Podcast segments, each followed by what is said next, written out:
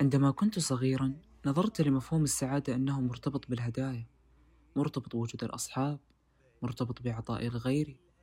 وعندما كبرت أدركت أن مفهوم السعادة يرتبط بأن أدخل السرور بنفسي أولا ثم لغيري.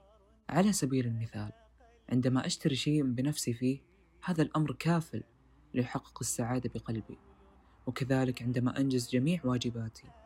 وكذلك عندما أنظر لنفسي التي أتمها الله عليها بالصحة والعافية وعندما أنظر للنعم التي وهبها الله علي. هذه الأمور كلها كافية لتحقق السعادة بداخلك. وفي النهاية فلا تبتئس يا عزيزي المستمع لما لا يعرفه البعض أن الذي يحصل للإنسان من تراكمات ومشاعر سلبية وعدم وجود إحساس السعادة ما هي إلا اختبار لمدى صبره. فهذه هي الحياة.